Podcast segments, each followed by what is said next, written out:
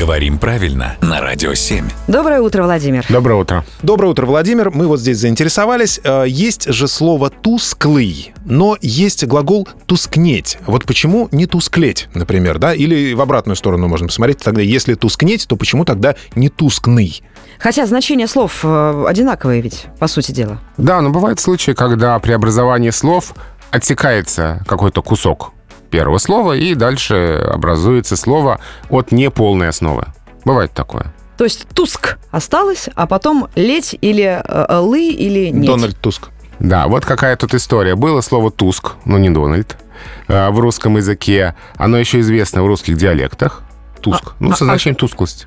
Да вы что? Да. М, От него образован глагол «тускнуть», а от него прилагательное «тусклый». Суффикс, в общем, такой нередкий. Есть слово «блеклый» с тем же суффиксом. Да. Да, вот это образование от глагола. Просто там а, не от основы целиком. Там то что есть- туск, тускнуть, тусклый. Вот такая цепочка.